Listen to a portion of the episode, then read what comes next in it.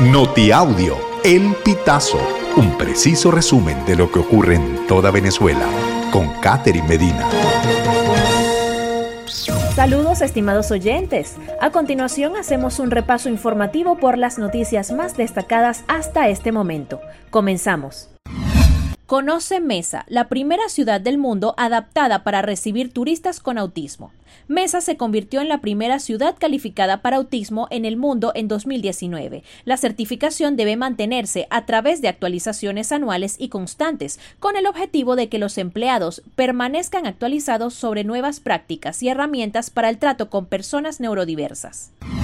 Comisión Nacional de Primarias otorga prórroga de 24 horas para inscribir candidatos. La Comisión Nacional de Primarias de Venezuela anunció este jueves 22 de junio la extensión por un día más del lapso para recibir candidaturas a las internas que la oposición celebrará el 22 de octubre. La etapa de postulaciones estaba pautada para cerrar el viernes 23 de junio y ahora se prorrogará hasta el sábado 24 de junio.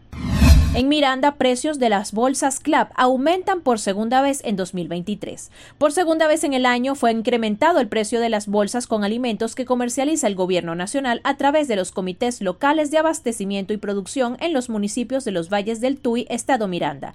El ajuste fue dado a conocer por los voceros del CLAP la tercera semana de junio. El costo de los productos alimenticios se estableció en 45 bolívares en promedio. El monto final depende de los gastos de transporte, administrativo, logísticos y operativos que cobren en cada municipio.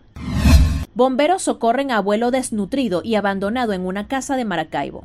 Funcionarios de la Policía de Maracaibo y del Cuerpo de Bomberos de Maracaibo socorrieron a un septuagenario abandonado en su residencia, ubicada en el sector Veritas de la capital del estado Zulia. Acostado y con un severo cuadro de deshidratación y desnutrición, encontraron los funcionarios a Luis Silva de 72 años, luego de recibir el alerta de la Central de Operaciones de la Policía Municipal, según reseñó una nota de prensa.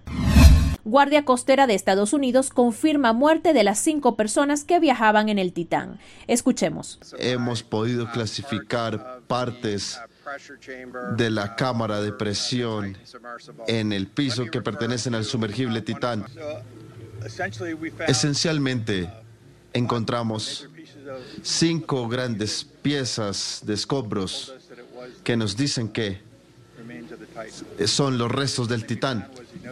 Inicialmente vimos el cono que está afuera del casco de presión, luego encontramos un campo grande de escombros. En ese campo grande de escombros pudimos ver la parte frontal de la cámara de presión. Esa fue la primera indicación de que había habido un evento catastrófico.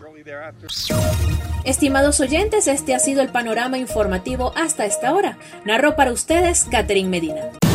Estas informaciones puedes ampliarlas en nuestra página web, elpitazo.net. También recibimos tus denuncias vía SMS o WhatsApp a través del 0414 230 2934.